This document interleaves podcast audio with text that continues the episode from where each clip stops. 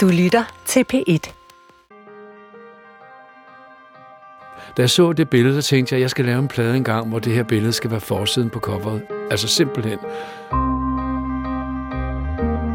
Mit navn er Kim Sagild. Jeg er guitarist og komponist og producer. Og øh, jeg har spillet med en del orkestre, især da jeg var ung. Så kommer jeg fra sådan en familie, der er fyldt med kunstnere.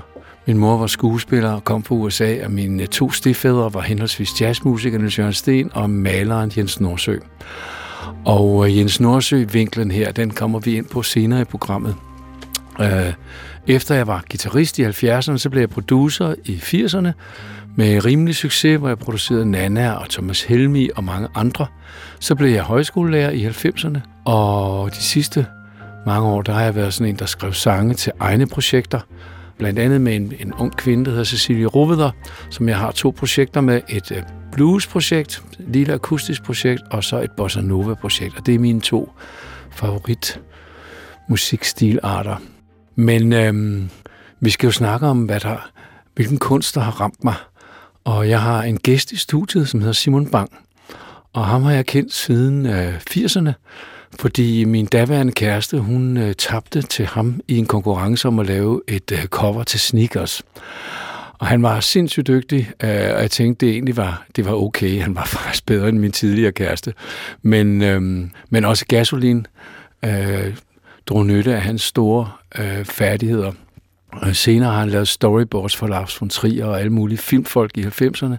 Og nu er han kunstmaler, og han er filmmager også. Hans kunst imponerer mig virkelig. Og jeg har lært ham at kende på den her måde igennem Facebook, hvor jeg så hans opslag, og så tog jeg kontakt til ham for at fortælle ham, hvor stort et indtryk det gjorde på mig øh, at se på hans øh, billeder, som han lagde op på Facebook. Og med det vil jeg godt øh, sige velkommen til dig, Simon Bang. Øh, velkommen til Aarhus, og velkommen til en samtale om begrebet ramt af kunst. Øh, kunne du ikke fortælle lidt om, hvem du er? Jo, men tak for invitationen, Kim. Du har jo næsten præsenteret mig, men det er jo stort set korrekt, hvad du har sagt. Jeg kommer jo også fra en familie, som har været kunstnere godt nok i næsten syv generationer, så jeg, jeg har jo et, en belastning med mig, kan du sige. Og jeg startede så meget ung med at male og tegne i mit nærmiljø, der hvor jeg voksede op. Og øh, dybest set har jeg aldrig forladt maleriet, selvom jeg har haft alle mulige afstikker til, som du nævnte, pladeomslag og bøger og film. Men i dag, der er jeg maler, og øh, jeg har ligesom forsøgt at finde ud af at forfølge det, jeg synes, der betyder noget for mig. Og øh, der er maleriet det vigtigste. Så det så maler jeg, og det besidder vi her og taler om det.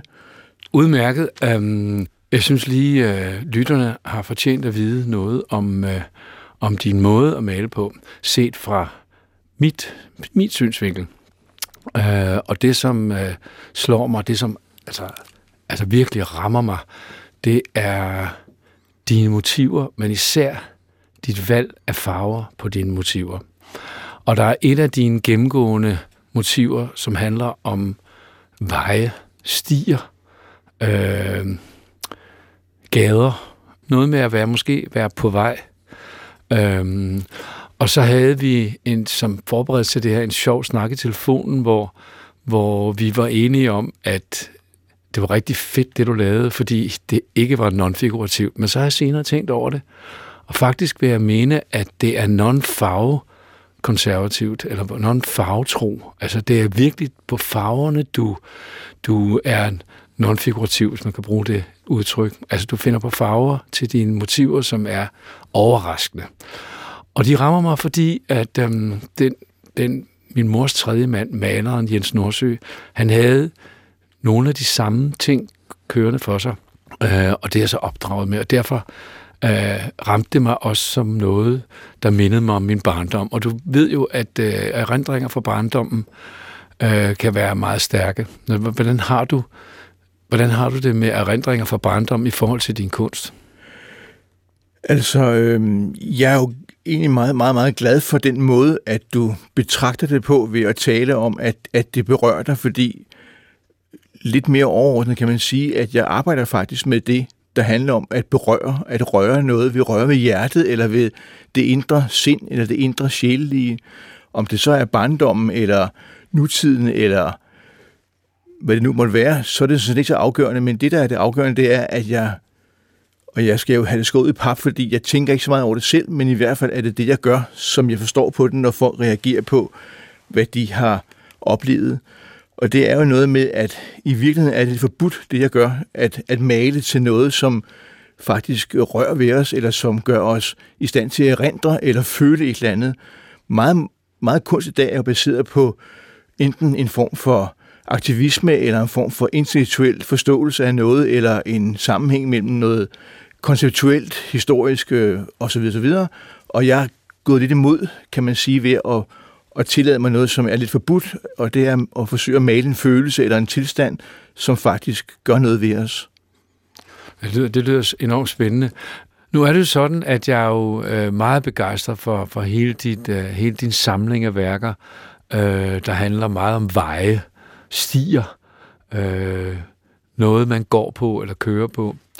Og der er et specielt billede, øh, som jeg er meget interesseret i, at vi taler om i dag. Og det hedder Optakt til natten. Meget smukt billede.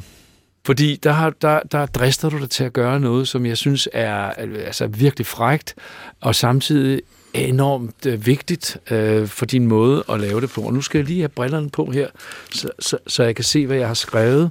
Jeg har nemlig skrevet nogle ting øhm, omkring det. Altså, billedet forestiller en vej. Og så er der nogle træer til højre på vejen, øh, striberne ude i siden af vejen, som man kender fra alle veje i Danmark, og de der midterstriber med pauser imellem, som anskueliggør, hvor midten af vejen er, er meget skarpt tegnet op med hvidt, helt hvidt, eller det forekommer at være helt kridhvidt. Nu kan jeg se ud til venstre, på den venstre vejbane, der er den ikke hvid, der er den faktisk lyserød. Skide godt. Og så, så, så er vejen mørk og orange, men om bag ved nogle træer, vejen står ligesom en, en kurve mod højre, og bag ved de her træer, der kommer der sådan en lysglimt frem. Der er altså åbenbart en bil på vej, og den har lige krydset Storebæltsbroen. Og det er det, der fascinerer mig, fordi så er Storebæltsbroen der. Og øh, så, der er jo noget symbolværk i det her, fordi hvad er det, det forbinder? Hvad forbinder Storebælt? Øh, Sporen. Det forbinder nogle landsdele, Jylland, København, øh, og dem, der bor på hver sin side af Fyn og Sjælland og sådan noget. Noget helt jordnært. Men det illustrerer også noget, en forbundethed med nogle forskellige ting, vi kan symbolisere med en bro, der forbinder forskellige ting. Og det synes jeg er spændende at dykke ned i. Og det vil jeg høre, har du haft det som hensigt, at vi skulle, at vi skulle lege med de forestillinger, når vi så det her maleri? Ja, altså der er rigtig meget, der foregår. Når man maler, jeg har ikke den der, øh, jeg har ikke en stor, stor sådan, øh, hvad kan jeg kalde det for, en, en skitseidé på, på plads. Meget foregår ret hurtigt, når jeg maler, og så lykkes det forhåbentlig at skabe noget, der fungerer. Men jeg, i, hele min, i hele mit liv, der har jeg haft en stor kærlighed til broer, og øh, jeg synes jo, at broerne sammen med, med skibe, er nogle af de største værker, der findes i verden, udover selvfølgelig store huse osv., men broer og skibe har jeg en anden kærlighed til, og broerne har noget specielt, fordi de bygger bro i ordets helt banale forstand, men de er også med til at kunne afskære øh, landet, hvis de ikke længere findes, eller hvis de går op, og jeg kommer til at tænke på en, en lille dreng, jeg hørte, som i et program i radioen, hvor at der var en familie, der havde en lille autistdreng, og de kørte altid rundt i hele Danmark for at besøge broer, og de kan mærke ved den der dreng, der er autistisk, at han har et, et kæmpe, en kæmpe optur hver gang, at de kommer over en bro. Og en dag så spørger moren, jamen hvad er det, lille skat, du synes, hvorfor kan du lide broer, siger moren til sønnen.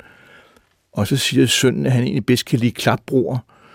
Og så får hun et chok over, at der ligesom ligger noget i det. Hun fortolker det som om, at han helst vil være på den ene side, og de andre vil være på den anden side, fordi den der bro går op, og så er der en klap og en afstand endnu en gang imellem moren og sønnen. Det var sådan, hun så det i hvert fald, eller også var det mig, der fortolkede det sådan, at der var pludselig en divergens imellem noget, de troede, der var et fællesskab, men så var der pludselig en lille ekstra detalje.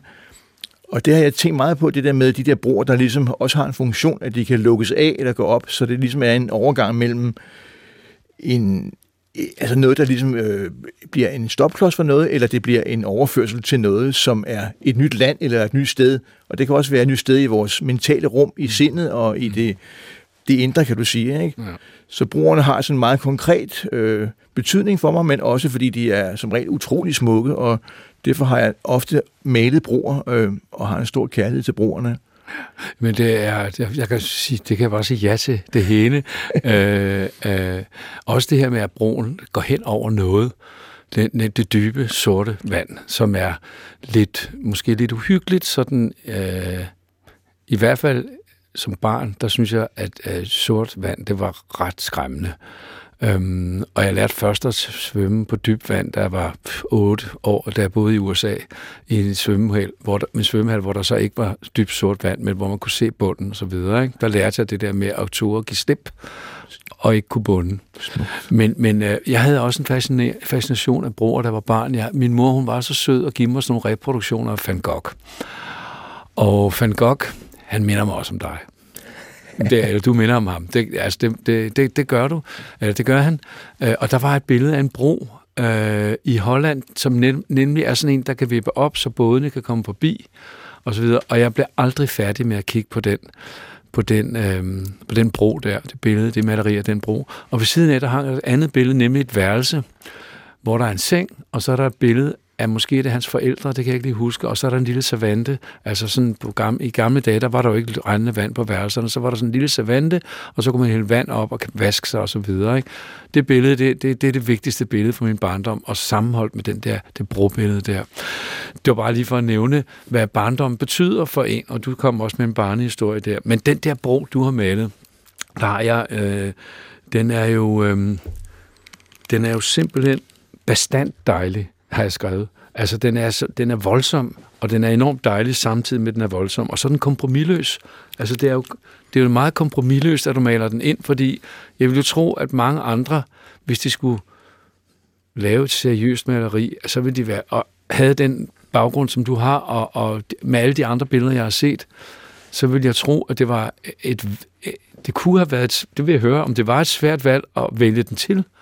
Eller, eller var det, som du nævnte før, bare en hurtig beslutning?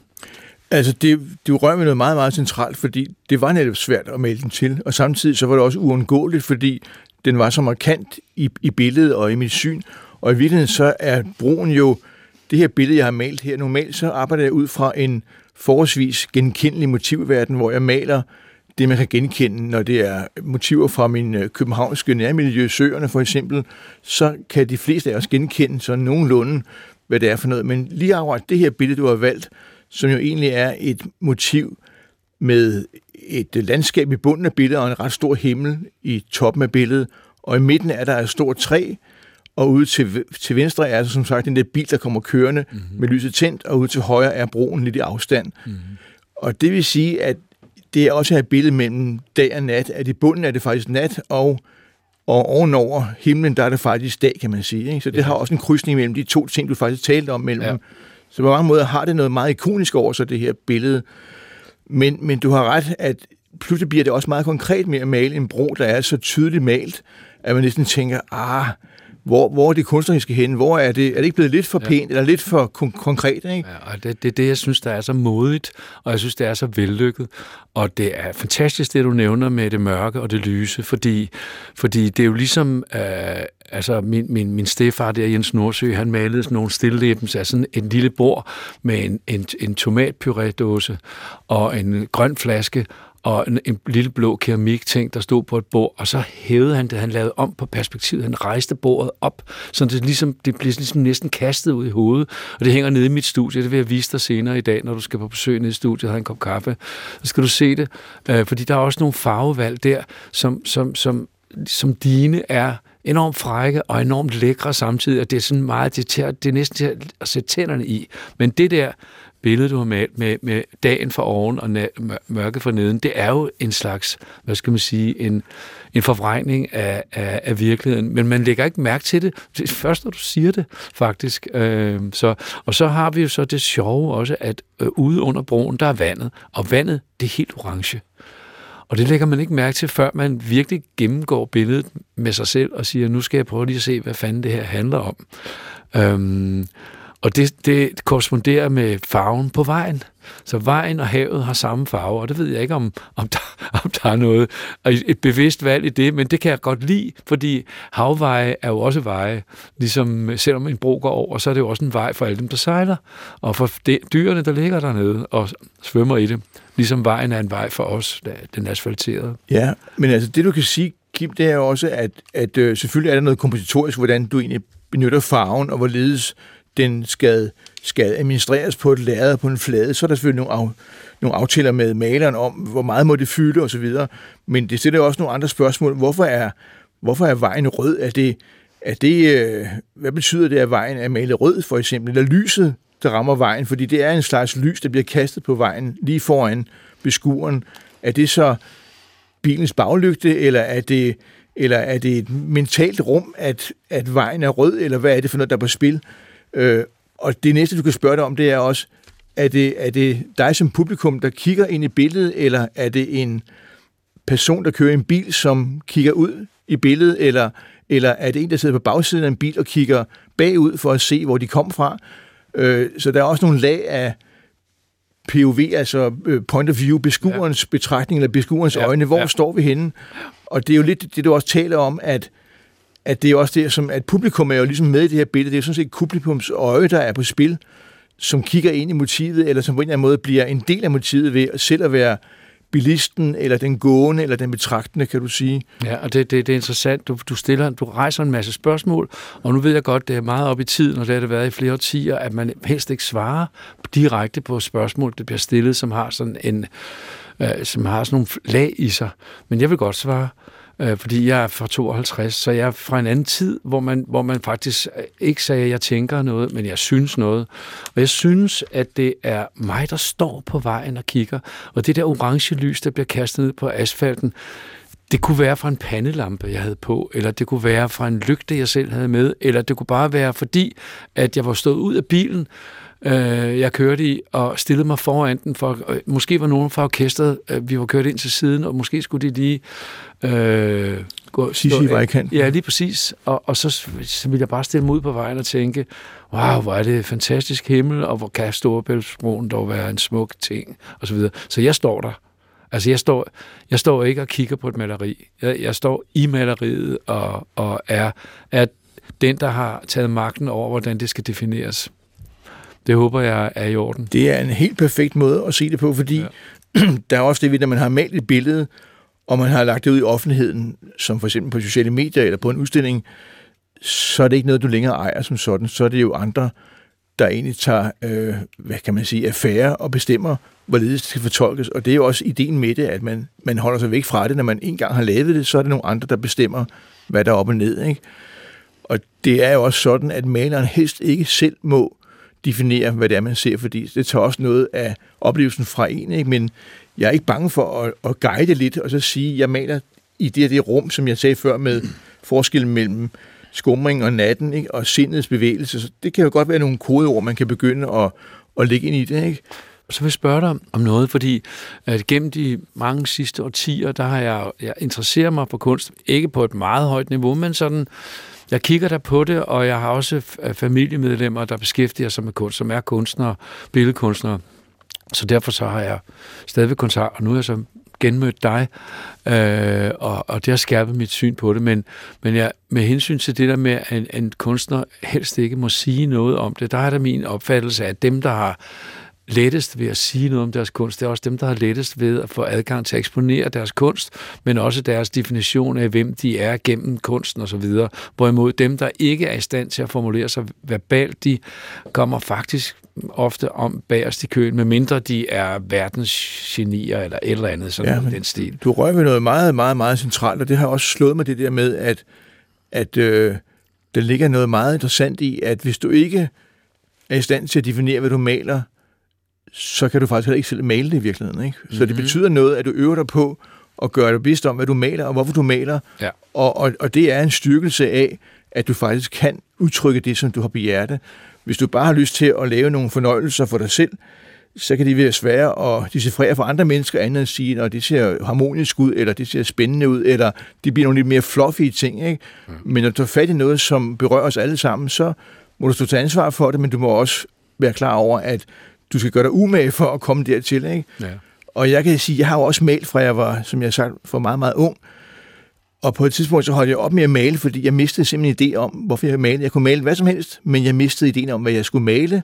Så jeg havde en pause på næsten femten år, tolv år, tror jeg det var, før jeg igen fik evne til at male det, jeg skulle male. Hvor gammel var du der? Ja, det ved jeg ikke lige nu, ja. Men der har jeg været i... Det er også lige meget, men nu er jeg oppe i årene, jeg er over tres år, ikke? Og, og, og der vil jeg sige, at der er også kommet en modning i mit liv, ikke? En, en forståelse af, at der er... Der er noget på spil, som er alvor, og som også handler om døden, og handler om, hvor meget tid har vi på jorden, og hvad er det, vi har lyst til at fortælle hinanden. Og der kan man sige, at det kræver, at man når til et sted i sit eget liv, hvor man også tør være den, man skal være, men også tør være i stand til at sige det, som man synes, der er det rigtige. Ikke? Ja. Øhm. Og, og der, der er jo nogen, der er, der, der er nogen, der er i stand til det, fra, fra de simpelthen øh, kaster sig ud i at definere øh, et eller andet øh, musik, eller ballet, eller litteratur, eller skuespil, eller maleri.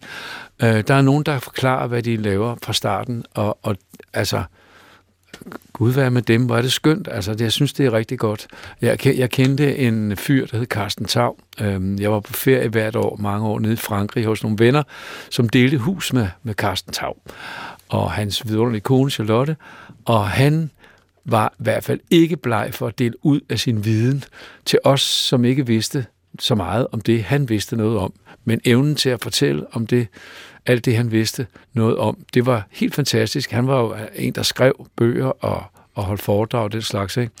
Så det var egentlig ikke en kunst, men, men alligevel så, så det her med at sidde omkring et middagsbord og få noget god mad og lidt vin, og, og så stillede jeg sådan en kop på bordet og sådan, prøv at tage udgangspunkt i den her kop og... Øh, og fortælle om fransk kulturhistorie i forrige århundrede, øh, for eksempel. Ja. Og så, var, så kunne jamen, man kunne ikke stoppe ham. Altså, han kunne blive ved og ved og ved. Og det var skidespændende hele tiden. Øh, og det er sådan, jeg har med dine malerier. Du bliver ved med at fortælle mig noget. Øh, men øh, det her med, med vejene, øh, det, det, det interesserer mig. Øh, hvad er det med veje og dig og din kunst? Ja, altså... Øh Det er jo egentlig ret banalt sådan i det første udgangspunkt, fordi vejen er jo der, hvor vi går i fællesskabet, ikke? Der er jo veje, der fører til huse og til steder og til, til hjem og til borte og til andre lande osv. Men der er jo også vejen, der fører ind i noget indre, så man kan sige, at vejen er ligesom et udgangspunkt, som vi alle sammen kan stå på eller gå på. Og derfor er det jo derfra, vi betragter verden. Det er, når vi enten bevæger os, eller når vi står og kigger på noget, så er det som regel, fordi vi har gået på et stykke fortov eller på en vej, og, derf- og derfor så er mine billeder ofte øh, inklusive vej eller gade, eller hvordan vi ser på det. Og det er derfra, at du måske oplever, at vejen fylder noget, fordi det gør den bestemt også, ikke? Og det, det, det, det er jo spændende for mig, fordi jeg har øh, mod al forventning tidligere i mit liv, så er jeg blevet sådan en, der går. Og jeg har gået Caminoen sytten eller atten gange. Jeg har ikke helt styr på det. Jeg har ikke gået den hele så mange gange. Jeg har gået den hele en gang, da jeg fyldte tres for tolv år siden. Men jeg har gået tre hundrede, fire hundrede, to hundrede og halvtreds, alt efter, hvad jeg havde tid til øh, i forhold til arbejde. Jeg har været turguide for folk, og jeg har haft en, min søn med en enkelt gang. Og så en, rigtig mange gange alene. Øh, og aleneheden synes jeg er helt fantastisk. Øh, der, det, det er lige en lille sidespring her. Altså, når jeg ser dine billeder, så, så står jeg jo alene der og kigger på... på øh, jeg er i dit billede og kigger alene på det, du prøver at beskrive. Det, det er bare sådan en ting. Men, men det der med at være på vej, øh, det beskæftiger man sig rigtig meget med, når man går Caminoen. Fordi Camino, det betyder vej. Og vejen til hvad i den her sammenhæng, øh, altså Camino-sammenhæng, er jo... Det kunne være vejen til uh, tilgivelse ved at gå til Santiago uh, hjemmefra og blive tilgivet, især i middelalderen. Uh, det kan være en vej til forsoning med sig selv ovenpå på måske nogle traumatiske oplevelser, måske uh, noget med, at man er blevet ældre og ser på sin egen fortid med egne øjne, og der kan det at gå i lang tid have en vis betydning, uh, hvis man er åben nok. Uh, Det kan også være på vej til døden, øh, fordi du ender jo der, hvor det hedder Finisterra, altså landet er forbi Finisterra, det, det slut, land, slut. Og i gamle dage, der opfattede man det som et symbol på, at livet sluttede her, at man skulle tage døden alvorligt osv. Selvfølgelig sluttede livet ikke, folk kastede sig jo ikke i havet, men alligevel havde man den symbolladning. Men, men ja. Det er jo præcis øh, meget, meget smukt formuleret, fordi det er jo også det, jeg kan se, at jeg arbejder med, fordi jeg også prøver at arbejde i de der tusmørke lag mellem overgang mellem nat, eller overgang mellem dag og nat, eller dag og aften. Ja. Og, og lige det der rum, der er også vejen ind til mørket, og til det ukendte, og til det, som vi ikke måske tør få svar på, fordi hvad er det, der sker, når vi roder med det eneste i hovedet på os selv? Så har vi svar på noget, hvis vi tør at stille spørgsmålet, som vi måske ikke har lyst til at høre på, og det er blandt andet døden, eller troen, eller øh, gudsbilledet, eller hvad det er for noget, der, har, mm, der er på spil. Præcis, lige præcis. Og derfor så er det jo smukt at høre også med landets ende, som du taler om, ikke? At mm. det er også sindets ende, kan du sige, fordi ja. Der står man og kigger ud i intetheden, og det gør du også lidt, når du ser på mørket, ikke? Det er også en slags uendelighed af, af hvad for noget, ikke? Mm. Hvis jeg nu spørger dig, det billede, vi har snakket om, må jeg bruge det til et cover til min kommende Bossa Nova-plade, som udkommer til næste år? Er det noget, ny... som er en del af offentlighedens samtale? Jamen, det kunne jeg lige så godt gøre nu som øh, bagefter. Det må vi forhandle om. Jeg henter lige min advokat, og så kan vi snakke videre om det. Okay. Det finder vi ud af, Kim. Det er men, godt. Men øh, apropos musik, så har jeg hørt de nye plade, der hedder Bossa Blue, og der er et nummer, der hedder Touch Me, som passer utrolig godt til mit maleri. Jeg synes, øh, nummeret Touch Me passer godt, fordi jeg synes, det rammer stemningen. Den stemning, jeg selv har, når jeg ser på min maleri. Det er den der melankolske blue-fornemmelse. Ja. Ja. Og, og det er også det, jeg arbejder med maleriet. Jeg vil gerne have, at jeg rører nogen, ikke? At jeg berører nogen i deres mm. indre, så det hænger jo sammen på den måde. Så værsgod. Tak. Touch me when you sing and smile, you touch me. You don't even have to love me or swim above me. Kiss me in a dark wet dream. You kiss me with your soul and body. Bless me and obsess me. So kiss me.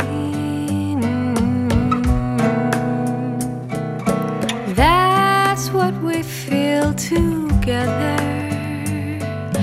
that's what we're asking for, the spirit core. Jamen, jeg var bare optaget af det, for ligesom at, at vinde rundt, fordi jeg synes jo, at det mest interessante, det er jo den der samtale, som du egentlig lægger op til her, ved at invitere mig indenfor, fordi jeg oplever jo lidt, at når man har malet noget, så er det jo først, når nogen ser det, at det bliver til et maleri, ikke? Ja. Indtil da er det jo noget, der ligesom flakser rundt, og man ved ikke, om man synes, det fungerer, før nogen begynder at sige, at det, det, det, det rører mig det her, eller det gør noget ved mig, osv. osv. Altså, du, du er enormt dygtig til, hvis jeg må afbryde, at når du lægger det op på, for det har du gjort, lægger dine ting op på Facebook, så siger du, det er ikke færdigt, det her.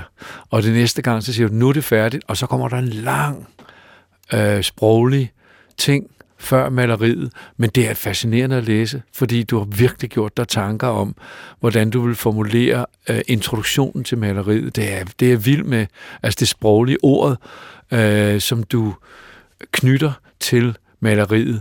Det synes jeg er fornemt, og, og det tager jeg virkelig hatten af for, det der. Det, det er smukt. Men det handler jo også om det, som, jo, som der er på spil, og hvordan formulerer man det? Fordi jo bedre du kan formulere det, jo bedre kan du male det, jo bedre du kan udtrykke, hvad du vil, vil lave af musik, eller hvilken kunstart du nu har øh, inden for, for, for festen, så kan man sige, at det er jo der, det bliver interessant. Det er, hvis du, hvis du både kan male det og formulere det, så, så er du ligesom i gang med at kunne definere, hvem er du selv, og hvem, og hvem er det, du egentlig taler til, eller hvad er det, du har på hjertet. Det, jeg har altså det tidligere, men, men det har noget med det at gøre, ikke? Så, så, så det, man kan sige, den sidste faktor i det her, det er at aflevere det til folk. Og så, og, så, og så de responderer. Er det vigtigt for dig, at du får respons på Facebook, eller når du udstiller i Silkeborg ja, ja, hos din gallerist? Selvfølgelig er det vigtigt. Selvfølgelig ja, er det vigtigt at få. Det men man kan sige, at jeg prøver bare på at lave en introduktion til det, fordi jeg ja. synes jo nogle gange, at, at man kan godt være lidt usikker på, hvad er de grunde, der er på spil, og nogle gange kan man godt dele sine indre tanker med sit publikum, og så ja. derigennem måske starte en samtale eller en dialog, ikke? Jamen, den fik du med mig. Og tusind tak, fordi at du vil komme helt herover. Der er jo rigtig langt fra København til Aarhus. Der, der er faktisk længere end den anden vej, vi skal, hvis du vidste. Vi skal over Storebæltsbroen først jo, ikke? Ja, og Lillebæltsbroen, ikke? Det er nemlig fuldstændig rigtigt. Ja. Ja. Og det kunne være øh, vores afslutningsting, det er vores billede her med Storebæltsbroen, som øh, en forbundethed mellem os, måske.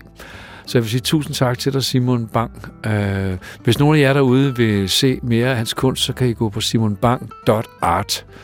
Øh, for der er nogle af hans billeder. Så tak skal du have, Simon. Øh, vi ses. Det er mig, der takker, Kim. That's what we feel together. That's what we're asking for. The spirit goes. Gå på opdagelse i alle D R's podcast og radioprogrammer. I appen D R Lyd.